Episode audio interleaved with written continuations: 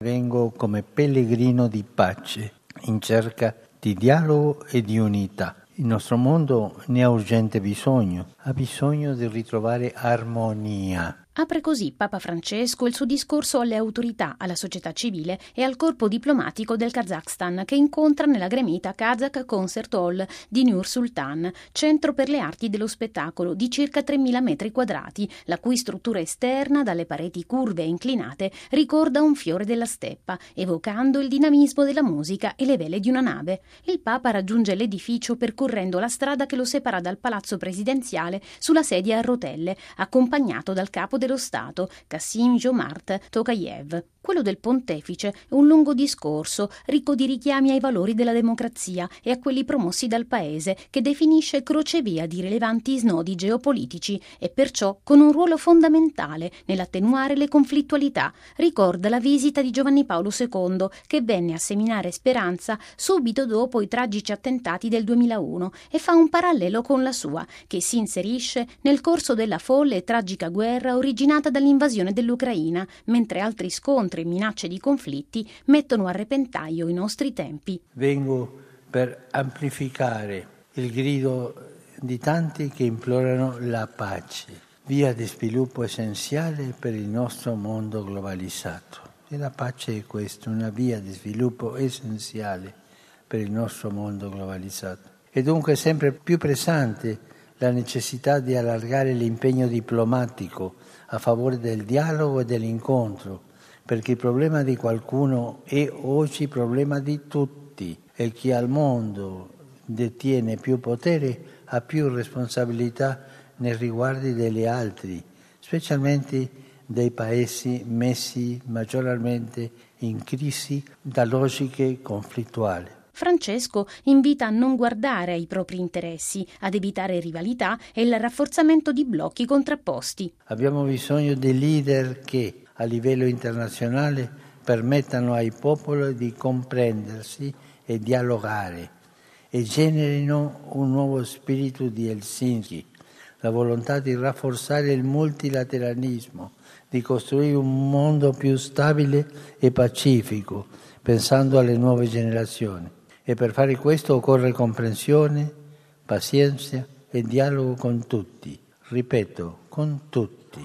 Alla platea che lo ascolta con attenzione, il Papa evidenzia le antiche e belle tradizioni del paese, gli usi, i costumi e i simboli, come la dombra, uno strumento musicale considerato un emblema culturale. Francesco prende spunto proprio dall'utilizzo lungo i secoli dello strumento a due corde della famiglia dei liuti per rimarcare la continuità nella diversità e l'importanza, di fronte ai rapidi cambiamenti economici e sociali in corso, di non trascurare i legami con la vita di chi ci ha preceduto assoluto, cita anche la definizione che Giovanni Paolo II diede della nazione nella sua visita del settembre 2001, terra di martiri e di credenti, di deportati e eroi, di pensatori e artisti, e ricorda i campi di prigionia e le deportazioni di massa che hanno visto nelle città e nelle sconfinate steppe del paese l'oppressione di tante popolazioni, un passato dal quale però è fiorita la cultura per l'inclusione. In questa terra percorsa fin dall'antichità da grandi spostamenti di popoli, il ricordo della sofferenza e delle prove sperimentate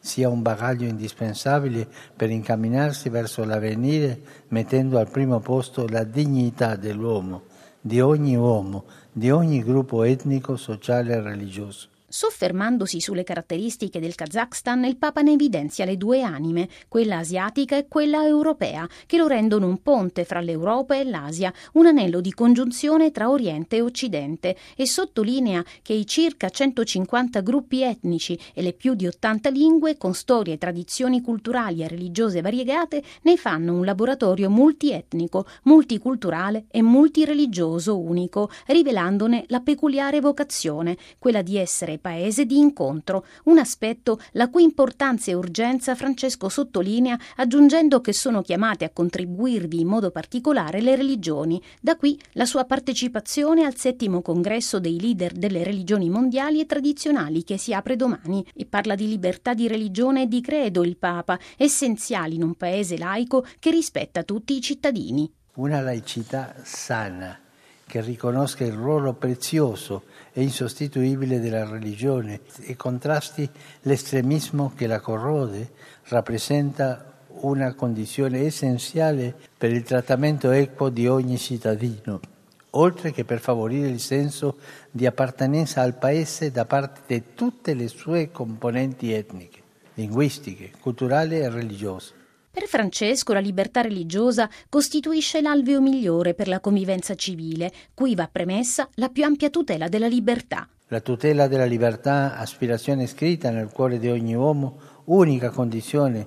perché l'incontro tra le persone e i gruppi sia reale e non artificiale, si traduce nella società civile principalmente attraverso il riconoscimento dei diritti accompagnati dai doveri. In tal senso, il pontefice esprime apprezzamento per la valorizzazione della vita umana attraverso l'abolizione della pena di morte e afferma quanto importante sia garantire le libertà di pensiero, di coscienza e di espressione per dare spazio al ruolo unico e paritario che ognuno riveste per l'insieme. Quindi il Papa osserva che spetta alle autorità civili custodire il genio e la vivacità di un popolo, promuovendo il bene comune e sostenendo la democrazia, la forma più adatta lotta perché il potere si traduca in servizio a favore dell'intero popolo e non soltanto di pochi. Accenna al processo di democratizzazione avviato in Kazakhstan, da proseguire senza volgersi indietro e avverte che la fiducia in chi governa aumenta quando le promesse non risultano strumentali, ma vengono effettivamente attuate. Ovunque occorre che la democrazia e la modernizzazione non siano relegati a proclami, ma confluiscano in un concreto servizio al popolo. Una buona politica fatta di ascolto della gente e di risposte ai suoi legittimi bisogni, di costante coinvolgimento della società civile e delle organizzazioni non governative e umanitarie, di particolare attenzione nel riguardo dei lavoratori, dei giovani e delle fasce più deboli. Bisogna anche contrastare la corruzione, prosegue il pontefice, che in uno stile politico realmente democratico vede la risposta più efficace a possibili estremismi, personalismi, populismi che minacciano la stabilità e il benessere dei popoli. E poi c'è la necessità di una certa sicurezza economica, una sfida che riguarda non solo il Kazakhstan, ma il mondo intero, il cui sviluppo integrale è tenuto in ostaggio da un'ingiustizia diffusa, a causa dell'ineguale distribuzione delle risorse e invece compito dello Stato, ma anche del settore privato, è trattare tutti con giustizia e parità di diritti e doveri e promuovere lo sviluppo economico non sulla base dei guadagni di pochi, ma della dignità di ciascun lavoratore. A conclusione del suo discorso, Francesco esprime vivo apprezzamento per la rinuncia agli armamenti nucleari che il Paese ha intrapreso e per lo sviluppo di politiche energetiche e ambientali incentrate sulla decarbonizzazione e sull'investimento di fonti pulite e plaude all'attenzione per il dialogo interreligioso, semi di speranza da coltivare per le generazioni future. Garantisce la vicinanza della Santa Sede,